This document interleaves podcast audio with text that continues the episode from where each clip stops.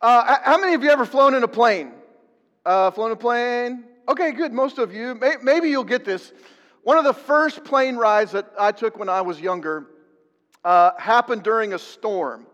So I'm at the airport. It's like raining. There's thunder and lightning, and it's late morning when I'm getting on the plane, but it's dark outside. You know, you know, there's just thunder clouds and everything are there. It's just black. It's dark.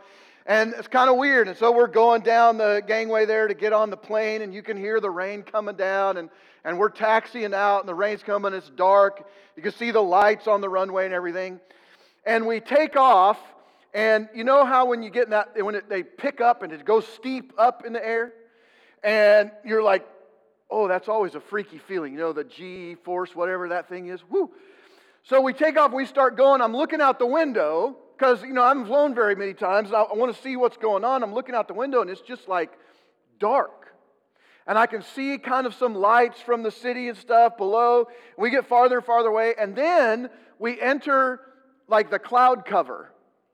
And I'm looking out the window and like everything just goes black. The only time I can see anything is when there's a lightning flash and like the clouds kind of light up. And then I can kind of see the wing for a brief second and the little gremlin that's sitting out on the wing. You know, like that, what's that movie where it comes? Ah, freaked out every time. And um, so we're going through the thing, and it's just black. You can't see anything unless the lightning comes. And and you know that moment when you're in a difficult situation, you're kind of nervous, you're kind of anxious, and it, it there's this like tipping point where it lasts just a little bit longer than you expected it should and you, you start questioning, like, Twilight Zone? Am, am I ever going to get out of this? Are we going to stay in the clouds forever? Like, is the plane, like, I don't know what's going on. It's uncomfortably long that we're in the cloud cover and the lightning is coming and the wing lights up and then it goes away and it's dark and you can't see anything else. And we're there and I'm starting to get nervous, like hyperventilating. I'm looking for a little puke bag. Um, I'm like, this is not going to be good for anybody. And just about that time, it begins to lighten up outside. And, and it's still cloudy, but it like it just like it starts getting brighter and gets brighter and brighter, brighter. And, and, and just as I'm starting to just like really lose it, we break through the cloud cover and begin to rise above the clouds. You ever flown when you've done that? Totally different perspective. You come up through the clouds, and, and and what I saw on the top was so much different from what you see underneath. It's cloudy and it's dark and it's dreary and it's depressing. And you get up on top of the clouds, and the sun is brilliant. And the light is shining down from the top of those thunderheads. They're white and beautiful. It looked like a, like a down comforter just kind of wrapping the whole earth. It was just warm and fuzzy inside. It was so nice. And, and I remember thinking, this is, this is crazy. I was so freaked out just a second ago. And now there's just like this sense of calm. And, and I mean, I am in a tin can at 30,000 feet. So this is a little freaky. But it's just such a different perspective when you're up that high. And whether you've ever flown into and, and out of a storm before or not, there have probably been times in your life where you felt like I did in the midst of those clouds, like you're not going to survive. I'm not going to make it out of this alive. This is an impossible situation. These are impractical options available to me. They're suffocating challenges. And we thought things that, you know, like this will never improve. I'll never get out of this. I'll never be, it'll never be better. I'm just going to stay in this place forever. And what we learn in those times is that when you're in the middle of a storm, it's hard to see clearly. You think about the decisions that you might make when you're in the middle of a storm in life. You know how they say don't go shopping when you're hungry? I think, I think it should be true that, like, you just shouldn't make any big life decisions when you're in the midst of a storm in your life because we're just not thinking clearly, right? I mean, our perspective of, of life is just doom and gloom and, and, and bad. And so many people in life, I think they get in that, in that state. We're like in the clouds and it's dark and it's dreary and I can't see my way out. and I make a decision that ends up affecting the rest of my life, and, and, and if I could have just held back a little bit and gained a new perspective, things might have turned out differently. Today, we're going to wrap up a two part series we've been on called The Hidden Option, and it's based on the book by the same name by Jonathan Malm. Last week, we talked about how God's existence mean, means that there's always more possibilities in our life than we can see, right? We talked about this, this hope that God's presence in our lives gives us, and, it, and that hope gives us the drive and the strength to keep going through those difficult times. We have hope that God's going to provide a way out. We have hope that God's going to, do something. He's going to act in our lives, He's going to act on our lives or through somebody else and help us through the situation. And that hope gives us strength and the drive to search for creative alternatives to our most difficult struggles. Today, we're going to wrap this up by by looking at practical ways to find the hidden options in our own impossible situations. we're going to discover that the secret ingredient to pushing through when life is difficult, when we're in the midst of those struggles, the secret ingredient to pushing through in those times and finding those hidden options is faith. So, hope gives us the, the drive to continue, and faith really allows us to hold on and find those options in the middle of our struggles. And so we're going to use the Old Testament story of Gideon from the period of Israel's history where they were led by judges. So if you're unfamiliar with Israel's history, Jewish history, I'll give you a little uh, tiny synopsis. God brought the, the Israelite people, the Jewish people, out of Egypt. Remember, there's a pillar of fire and a pillar of cloud that, that led them during the day and the night for 40 years as they wandered through the desert before they came into the promised land and crossed the Jordan River. Now, once they were there, they were at home, and they set up the tabernacle, God began to speak to his people through prophets. And so there were different men. You may know some of them Elijah, uh, Samuel, Nathan, uh, not as well known, but still in there. He's the guy that talked to David. And so there were prophets throughout history, and God spoke to those men, some women, and then they went and they talked to the king or they talked to whoever, they talked to the people. Um, before they had kings, they just went to the people and they said, This is what God says. Well, after a while, the Israelite people stopped listening to their prophets. They stopped following God. And there's this cycle that the Israelites would go through over and over again. And, and they would not listen to the prophets. They were doing whatever they wanted. They were worshiping other gods. They were not following through with what God wanted them to do. And so the next stage for God was these judges. And so God would punish Israel by bringing other nations into Israel and, and they would like subjugate them. They'd come in, they'd take their food or uh, whatever. They, they, they, take some of them back to their country um, to be like forced workers for them back there. And so God uh, would then bring about these judges that would come up and uh, they would rally the Israelite, the warriors of men to fight, and they would go out and do battle against Israel's enemies. God would bring them victory, and then they'd follow God for a while, and then they'd fall away and then God would bring another judge. And so um, we get a bunch of judges Gideon and Jephthah and uh, Ehud. Uh, and there's a bunch of guys in the book of Judges. You can read about that in the Old Testament that God used, uh, even some women. Deborah uh, was one of them, and, and God used them to bring the nation back to Him. This was um, before kings came along, okay, before Saul and David and the reign of kings began in Israel. So the story of Gideon is special among the judges because of where Gideon's story begins. Not where it ends, because it ends pretty much all, like all the judges. In fact, once we get through the story, uh, the rest of Gideon's life is, is pretty bad. But in the middle of it, right here, um, it starts off really weird. He has to overcome some personal obstacles. Gideon has like this really bad self doubt. He has really low self esteem. He deals with fear and, and, and really feels like these impossible odds are against him. And so he's having a difficult time coming up with creative solutions to rescue Israel. So that's kind of where Gideon is. He's a young man when God calls him to, uh, uh, uh, to lead the nation and to defeat the Midianites that have amassed this great big army. And so that's kind of what's going on. Gideon was the youngest son in his family, a family that, according to him, um, was really nothing special. In fact, he, he says in uh, the story, in Judges uh, 6, I believe it is, um, he says, Look, I, I'm the least in my family, and my family is the least uh, of our tribe. And so he's like, Look, I'm nobody special. I'm the youngest. I'm the squirt. I, am the, I'm the guy that, like, everything gets dumped on. I'm not the guy to lead Israel. He had no power. His family had no position or pull within the community. When God spoke to Gideon and tapped him to rescue Israel, Gideon wasn't being brave. He was actually being a, a, little, a little bit of a coward. Gideon was hiding from the Midianites in a wine press to get some wheat.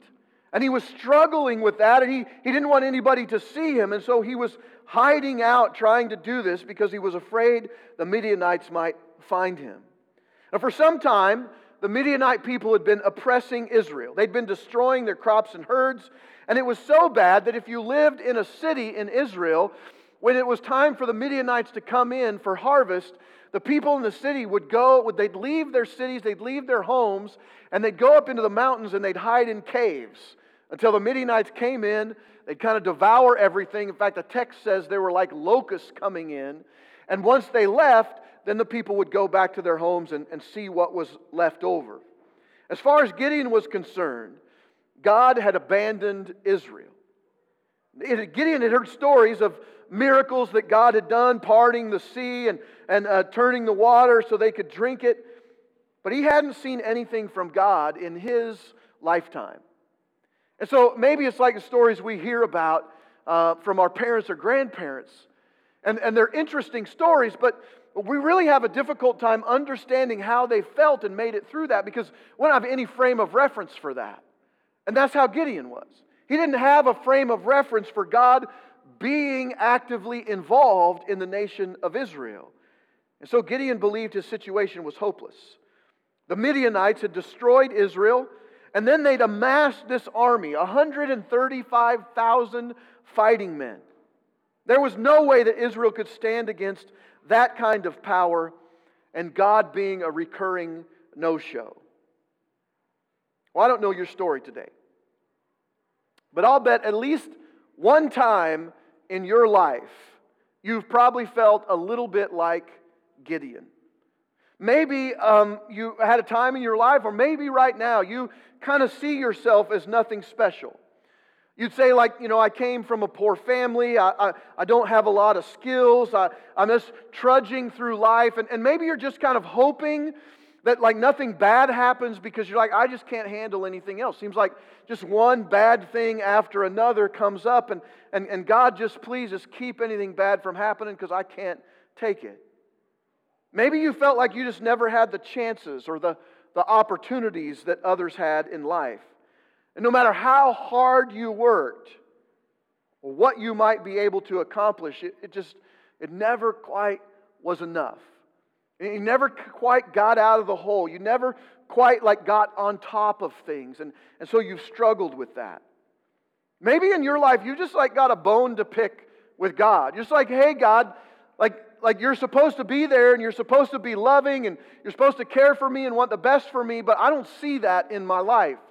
And I see other people that seem to be succeeding and, and doing well, and, and, and they talk about how, you know, God's leading them in this and taking care of that. And, God, where are you in, in my life? Maybe you begin to think that God looks at you like maybe you feel everybody else does. Maybe you even begin to think that the stories that other people are telling about God, like they're just making it up to make him sound good. There are times in our lives, like Gideon, when we perceive ourselves or our situation as hopeless. But however you see yourself, or what you're going through today, I hope you hear this loud and clear. God's perspective is greater than your perception. Whatever you're going through in life and whatever's happening right now, however you perceive the situation that you're going through, and, and, and maybe you're like, like this will never get better. I'll never get out of this. Life will never be different. God's perspective of you and your situation today is greater than your perception. We're going to see this reality played out in Gideon's story. So I want to jump in this morning. We're going to be in uh, Judges chapter 7. And we're going to start in verses uh, in verse one, and, and there's a lot of text here today to get through the story of Gideon. So I'm just going to like blow through it. So follow along. Um, it'll be up on the screen, so you can follow along that way. Or if you have a, a, a phone with a Bible app or whatever, you can go to Judges seven. Or if you follow along on the My Message Notes link on the website, you can do that as well. Go to reallifecc.us, uh, click on My Message Notes, and all the notes from this morning's message are there, including the text for, um, uh, for this morning in Judges chapter 7, so you can follow along that way. Here's what it says Early in the morning, Gideon and all his men camped at the spring of Harod. So God had called Gideon. He'd say, Look, gather up uh, Israelites, as many as you can, and I'm going to lead you into battle against the Midianites. And so um, Gideon did that. He called, uh, he blew the torn for, for war, and about 32,000 Israelites came to battle 135,000 Midianites. Okay, so the camp of Midian was north of them in the valley near the hill of Moreh. The Lord said to Gideon, you have too many men. Excuse me, God? Was that? I got 32,000 guys, uh, God, and most of them are farmers and uh, ranchers. And we're going to go up against Midian's 135,000 trained military people. I got too many men. Like I, that's new math, I guess. Uh, I don't understand how that works out. But anyway, God says there's too many men. Look at what he says I cannot deliver Midian into their hands, or Israel would boast against me, my own strength has saved me. So God's saying, Look, Gideon, you've got 32,000 guys, but if you go to battle and I defeat the Midianites for you, your military people are going to say, Look what we accomplished. 32,000 men, and we put down 135,000. Aren't we great? And so God says, That's not how I work. When I go to battle, I get the glory for what's going on. And so you've got too many men. And so he says in verse 3 Now announce to the army, anyone who trembles with fear may turn back and leave Mount Gilead. Now, I, I, I never served in the military, but I know a few of you uh, uh, have. I know we got some Marines in here. Hooah, right? Is that what they say? I don't know. Not very good at it. okay. Anyway, uh, I'm, I'm pretty sure, I, Jared, Jared served, Jared was a Marine. Um, uh, I'm pretty sure they never gave you the option, right? like, dude, look, if you're scared, just hang back. Don't worry about it. Just say that. No. No. It's like get in, like go, right? You're, you're the first, you're the tip of the spear, you're going to go. It doesn't matter. And so Gideon goes these 32,000 guys. He says, Look, if any of you are scared, just, just leave. Don't worry about it. Nobody's going to think less of you. Just go. And so this gives you an idea of the kind of people that Israel was. They had 32,000 men to start with, 22,000 men left. 22,000 said, eh, I'm okay. I'll keep hiding in caves and whatever. You 10,000, you, the rest of you go and fight the battle. Okay, so 10,000 men remain. Verse 4. But the Lord said to Gideon, There are still too many men. What? Okay. God says, Take them down to the water, and I will thin them out there. So um, if I say, This one shall go with you, he'll go. But if I say, This one shall not go, he shall not go. That's how it works with God, by the way. He says, This is what you do, and then you do it. If says, Don't do it, you don't do it. That's kind of how he works. Okay. So Gideon took the men down to the water, and there the Lord told him, Separate those who lap the water with their tongues as a dog laps from those who kneel down to drink. So 300 of them drank from cupped hands, lapping like dogs. All the rest got down on their knees to drink. Now, none of that sounds very good, okay, but let me give you a, a, a picture. Um, what's happening is 3,000 of them kind of got down on one knee, they cupped the water with their hands, and they drank it out of their hands while they kept their eyes up watching what was going on. Now, if you ever served in the military, you know uh, you got to keep your, what do they say? Head on a swivel, right? You got to you got to be looking. You got to be aware of what's going on. The other guys, they got down on their hands and knees and put their face in the water so they couldn't see anybody coming. And, and so God was saying, look, those, these guys aren't fit for battle. They're not prepared to go to war. So the Lord said to Gideon, with 300 men that lapped, I will save you and give the Midianites into your hands. Let all the others go home. So Gideon sent the rest of the Israelites home, but he kept the 300 who took over the provisions and trumpets of the others. Now that's important because trumpets are going to come in a little later. Now the camp of Midian lay below him in the valley. And during that night, the Lord said to Gideon, Get up, go down to the camp, because I'm going to give it into your hands. If you're afraid to attack, uh, yeah, I'm afraid, okay. Go down to the camp with your servant and listen to what they are saying. Afterward, you will be encouraged to attack the camp. So Gideon and his servant went down to the outposts of the camp. The Midianites, the Amalekites, the other eastern people had settled in the valley, thick as locusts. Their camels could no more be counted than the sand on the seashore. Gideon arrived just as a man was telling a friend his dream. I had a dream. A round loaf of barley bread came tumbling into the Midianite camp. By the way, I just say this because I'm getting to a stage in my life where I kind of resemble a barley loaf of bread. But I don't want anybody to say that. Like if my wife came in and said, "Oh, like okay, that's like call your wife calling you her little doughboy." Not flattering at all, okay? So Gideon goes down to the camp and he's listening, and they basically called him a loaf of bread. Not scary, not flattering. I don't know where he gets this from. But anyway, this round loaf of barley bread came tumbling into the Midianite camp. It struck the tent with such force that the tent overturned and collapsed. Now, this is his dream. And then his friend responded This can be nothing other than the sword of Gideon, son of Joash the Israelite. God has given the Midianites and the whole camp into his hands. Now, this is incredible and cool because of this. What did Gideon say to the angel when he first appeared to him? He said, I'm the least in my family, and my family is the lowest in our clan, in our tribe. Nobody knows me. Nobody cares about me. I'm nobody. And yet, here, this Midianite in the camp is getting ready to go to battle, says that loaf of bread, that doughboy, could be nothing other than the sword of Gideon's son of Joash. And of course, that emboldened Gideon. Gideon heard the dream and its interpretation. He bowed down and worshiped. He returned to the camp of Israel and called up, Get up, the Lord has given the Midianite camp into your hands. Now, our perception of our situation at any given moment is not the same as God's perspective. Impossible situations will always seem impossible until we are able to see them from God's perspective. See, where we see uh, limiting, uh, limitations and overwhelming odds, God often sees opportunities. But in order for us to get a peek at God's perspective, we've got to do two things first. We've got to ask Him for His perspective, and we've got to be willing to see what He shows us.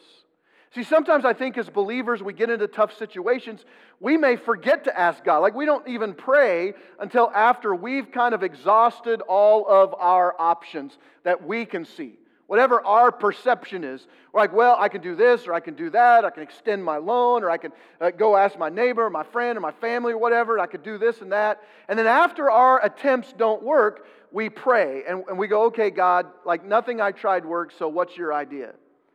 So, in order for us to really get a peek at God's perspective, we've got to ask Him. And we've got to get used to asking Him first. And when those first signs of trouble come, we got to go, we got to stop and go, God, what do, what do I do? Give me eyes to see. Give me wisdom in this situation. Help me understand how I can get through this in the best way possible. And then we've got to be willing to see what He shows us because sometimes God shows us how to get out of those struggles and those problems, and we don't want to do it. And so, and so we pretend kind of like we don't see. And, and then there's probably times in, in your life, like there have been in mine, where God was like, okay, here's what you need to do. And uh, no, I'm not, I'm okay, uh, plan B, God. Like, what else is there? I'm not interested in that. And, and maybe it's because we've got to eat a little crow. Um, maybe it's because we got to go to somebody we didn't want to. Maybe there's some unforgiveness or some issues or, or something. And maybe it's, maybe it's a situation, maybe it's a relationship situation. And, and God says, look, I can fix this, but, but you're going to have to open your heart to that person. And we go, nope, not going to do that. Doesn't sound good at all. So we've got to ask him for his perspective, and then we've got to be willing to see what he shows us. The sign for Gideon was that God could use 300 fighters to do what Gideon perceived only a much bigger army, a much bigger army than the Midianites had, could accomplish. Gideon needed to get God's perspective on this situation.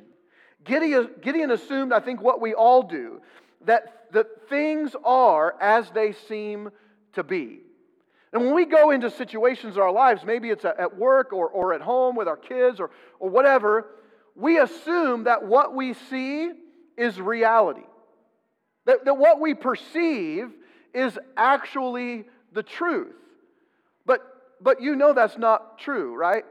Because I know, I know, I don't even know all of you, I know there have been times in your life where you thought somebody said something or did something or looked a certain way. You perceived that, that perception became your reality, and then you found out later had nothing to do with you. They weren't looking at you, they weren't talking about you, they weren't talking to you, and you got all worked up about something that wasn't even true. We all believe that things are as they seem to be. That, that our perception of a situation is the correct perception. At each one of us, if we were in Gideon's shoes, would first attempt to amass an army much larger than the Midianites, and that the only way to win would be to, to fight with the same, you know, like these people, they fought with the same weapons, okay? This is not like um, they got one's got guns and one's got uh, rocks or something. That's not. They all had the same weapons. They were all fighting, and so what they would do is they draw up battle lines. If you remember the story of David and Goliath, that's what they did. They would meet in a valley where it was kind of smooth at the bottom, and uh, each army would come from the sides and they'd come into the middle kind of and they'd stand there and they'd draw up their battle lines and if they couldn't come to terms the kings or whatever they would just like run at each other and start fighting. And the way that you won a battle is you just uh, were able to lose more people than the other army. Like that's how you won. You, you just like you could just allow more people to die and, and if you had more people to spare then you were the winner. That's kind of how that worked out. And so when Gideon looked at this situation, he looked at it with the same eyes that everybody else would. This is how you go to battle. This is what you do. And our 32,000 men are not going to make it against 135,000. They can lose 100,000 people before they get down to our level. It's impossible. And Gideon then has 300, and he's like, This is no, this is a slaughter. This is never going to happen unless Gideon has a change in his perspective. Esther Havens is a humanitarian photographer, and her role was to photograph people in impoverished situations around the world to help share the mission of organizations working in those areas. So, um, like the Salvation Army and uh, Charity Water, and a whole bunch of different ones. She was uh, photographing these people in these terrible situations because, you know, they want kind of bad pictures to, to send back so that we feel bad and give more money. Okay, that's what they want. She always felt guilty doing this work because it was easy to hide behind her camera. She would go to these third world countries, she would take pictures of starving children, and then she would return to her comfortable home in America. Now, at one point, she was even planning on giving up her work because she just couldn't deal with this inconsistency. She needed to figure out what she was going to do quit or keep going as things were. One day she was taking a photo of a Rwandan woman when she felt like God told her two things. Now, Esther is a believer. And as she was taking pictures of this woman for uh, some mission organization, she felt like she heard God say these two things My light shines on them, and who we are is not our circumstances. Because of what she felt God said, Esther got the idea to get on the ground and angle her camera up at the mother she was photographing. She suddenly saw the sunlight reflecting on the woman, making her appear radiant, and she captured that moment on film. Instead of capturing this mother from above with flies buzzing around her head, she elevated the dignity of this woman. Now, this experience created a new style of photography for Esther. I'm going to show you one of her pictures. This isn't the one that they're talking about in the story, uh, but this is the result of that moment that she heard from God. It allowed her to bring dignity to those she photographed. It was her hidden option when she knew things weren't working right for her. When you feel like the odds are overwhelming in your life and there is no hope for your situation, resist the urge to look only at your problems and the areas where you feel limited. Because that's what we do, right? When we face problems and, and challenges and limits in our lives, we tend to focus on those things. And, and we end up making those challenges or problems, those limitations, uh, bigger. As, as we focus on them, we kind of put a magnifying glass on them in our lives, and they get bigger and bigger. And pretty soon we're going, Look, I can't see a, ra- a way around. I can't see a way over this. It's too big. But we need to resist the urge to look only at our problems uh, and, and, areas of, of, of limitations when we feel that way. Instead, we need to look for God speaking in the midst of our situation through His Word, through His Spirit into our spirit, or, or maybe even through another mature believer. God has never told someone what was impossible, only what is possible. Now, I never thought about that before, but it, it, it came to me while I was working on the message this week. You look at all the times that God Himself or an angel or Jesus has spoke to somebody in the Bible. Not a single time has God ever said, This is impossible. He only talks about what's possible. And that was so comforting to me that, that so often in my life I focus on this thing I go, Look, this will never happen. It'll, it'll never be. Let me give you a real, uh, a real life example. Um, I am thankful that we are able to meet here at the Civic Center. I'm thankful for this building. I'm thankful that the space we have for the kids' church, but it's not ideal. It's not the best. And, and I don't think personally that it's where God wants us to be long term. It feels like a long time. We've been loading in every week and loading out every week. But I don't think it's where God wants us to be. And, and for whatever reason, um, we have been looking, leadership team and I have been, have been looking uh, lately at, at, at, property and buildings. There's just nothing around. Um, and it's been really discouraging. Um, and and, and, I, and I, I don't want to give it away, but, but I, I think God's working on some stuff that's going to be really exciting for us in the coming years. But I talk to people and I'm like, hey, I, I think this is where God is leading us. I think this is where God has taken us. And they go, Oh, really? Um, so you got a lot of money saved and stuff? Are you ready for this? Nope. I mean, we, we look incredible. In three years, we went from zero dollars in savings uh, to almost 25,000 in, in our, in our uh, ready cash account. That's incredible for, for a church like this, church our size. It's incredible. But it's a drop in the bucket, it's a pinprick in what we would need to buy property and, and, and build a building. And yet we're still talking about that. And we're still moving forward with that.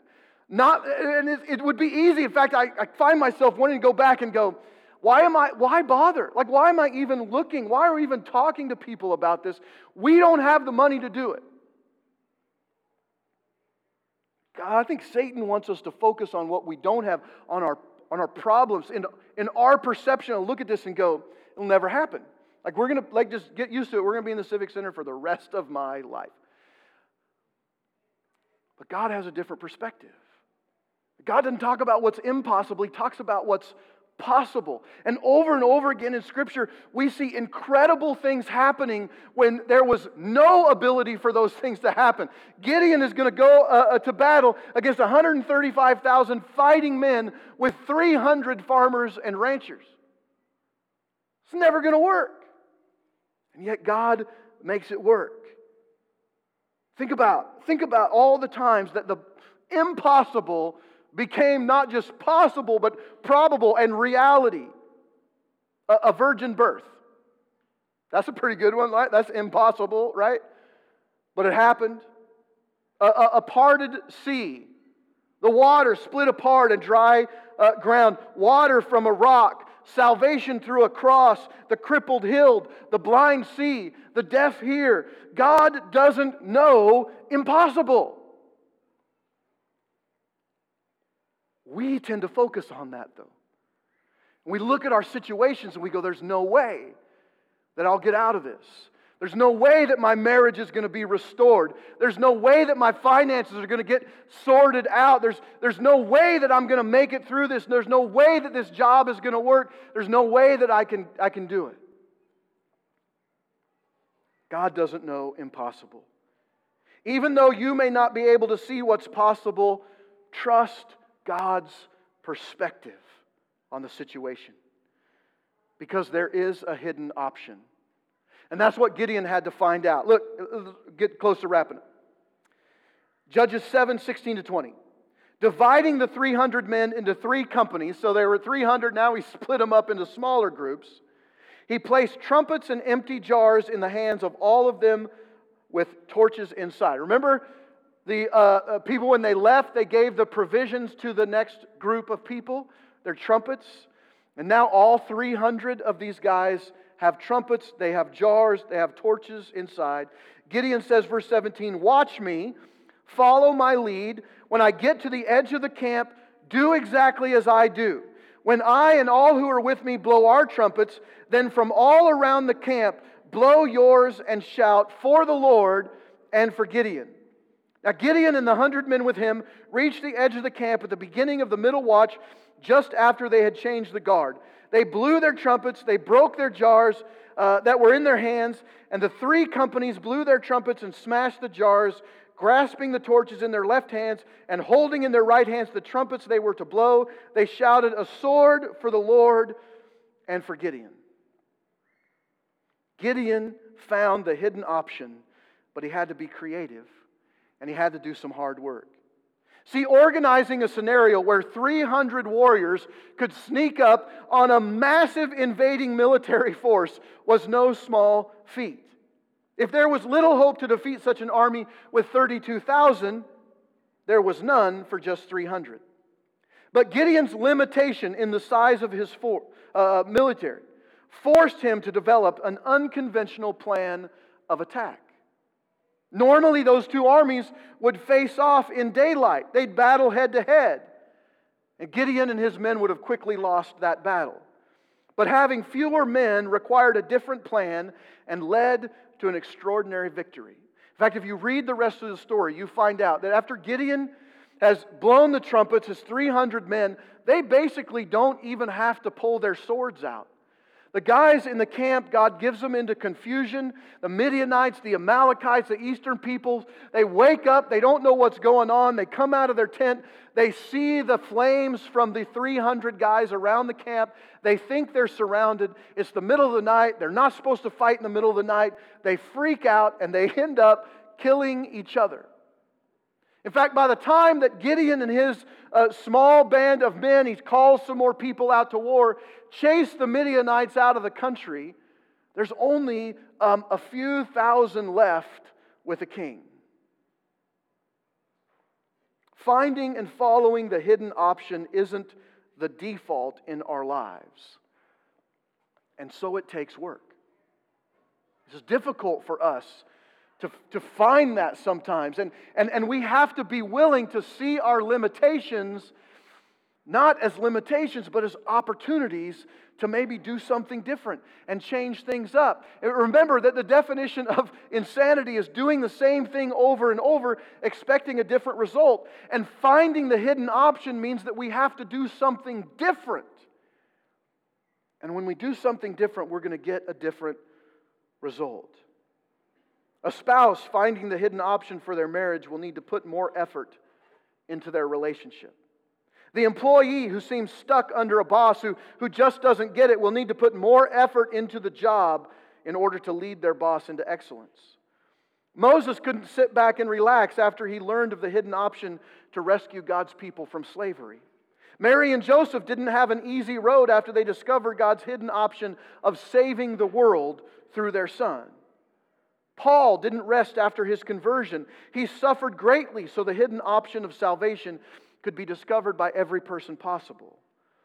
Look, you can't be passive in discovering and walking out the hidden options that God reveals if you're going to be successful. Just as love goes the extra mile for others, seeking God's creative option requires us to go the extra mile. But the extra work on the front end results in greater victories on the back end.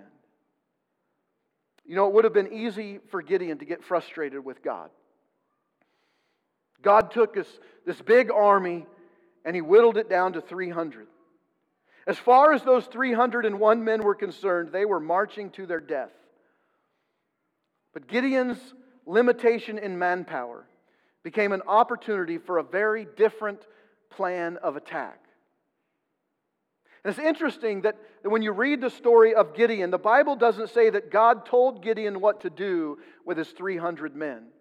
God told him how to get to 300, but then didn't tell him what to do after that. It just says Gideon took his 300 men and surprised the Midianites in the middle of the night. Gideon tapped into God's creativity by embracing his limitation. He knew he couldn't go to battle in a conventional way. He had to do something different. If all you've got is 300 men to take on an army of 135,000, you've got to be creative. You know, it's pretty popular today to say things like, God provides where he guides. And if God's going to see you to it, he's going to see you through it, and all of those things. But spend a little time in your Bible, and you'll find out that there are plenty of places where we could say, God guides where he doesn't provide. Over and over in Scripture, there are limitations of resources, limitations of budget, limitations of personnel, limitations in ideas or, or know how. But all of those limitations can be the catalyst to finding the hidden option. Instead of comparing yourself to others or complaining to God about what you don't have, begin to look at your limitations as opportunities. It could be that God wants to use your small stature, your lack of resources, uh, as you compare them to others anyway, your tiny budget or your current job situation. And those things could be exactly what God is looking for to bring about uncommon results. And so, my prayer for the last few months has been this God, we don't have the money to do the things that I think you're leading us to do. But if you show up in the middle of this, you will make your name great here in El Dorado. And, and we at real life are not going to be able to say, look how good we are. Look at the rich people we got in church, we could put together this money and we could do this thing. We're going to stand in our new place and we're going to thank God and worship Him because He showed up in a way that we couldn't. He took our limitations and He turned them into opportunities and did things that we couldn't imagine. Consider what God said to Gideon when He first called him to see things from a different perspective. He said, With too many men, Israel might claim their own strength saved them. If you never face limitations, you'll never learn to trust God. And so God uses our limitations to grow our faith and to grow His fame. What if you really believed that God had already given you everything you need in order to find the hidden option to your impossible problem? What if you actually believe that God already has given you everything that you need to overcome the limitations in your life? I think a couple things would happen. I think you'd connect with God's wisdom and creativity to find them. If you already knew that God had given you what you needed, you'd look high and low, night and day to find those options. If you already knew that God had given you what you needed, you wouldn't let your limitations hold you back. You'd plunge ahead. If you already had what you needed, you'd find it much easier to see things from God's perspective. If God had already given you what you needed, you'd work hard to find the creative solutions. Things that might be hidden in your perception to face and defeat the enemies in your life. And if we did that as a church, if we believe that God has already given us everything that we needed, we'd find more faith to accomplish greater things and see God's fame grow in our town. So I want to end with this this morning. What limitations might God wants to, want to use in your life or here at real life to glorify himself in El Dorado? And think about it this way. What kind of things in your life have you looked at as chains that were holding you back from accomplishing the things that you maybe think God wants to accomplish in your life? There, there's a chain in your life. There's something holding you back, some limitation that you feel like you have. What if God broke that chain? What if God opened the door to some hidden options that allowed you to accomplish things and build your faith and increase His fame? I think that'd be pretty amazing. And I think we'd see the church and our own faith grow in incredible ways. I, want to encourage you this week when you face struggles difficulties, when you're upset about the limitations you have in, in, in finances and strength and relationship, whatever, to try to look at those limitations from God's perspective, to see them differently. And, and then to go, God, okay, I, I, know, I don't know how this is going to work out, but I'm going to trust you and I'm going to move ahead. I hope you'll take the time to do that this week. Sing this last song, um, I was listening to Corey's message, and I think it really relates. Uh, we're to do Chain Breaker again.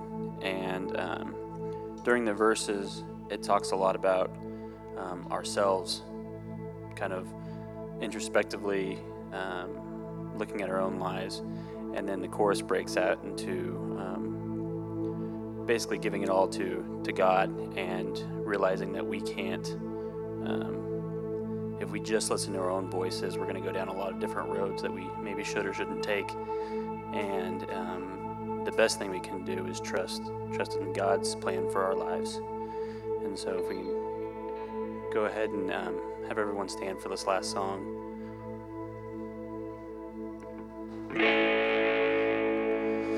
If you've been walking the same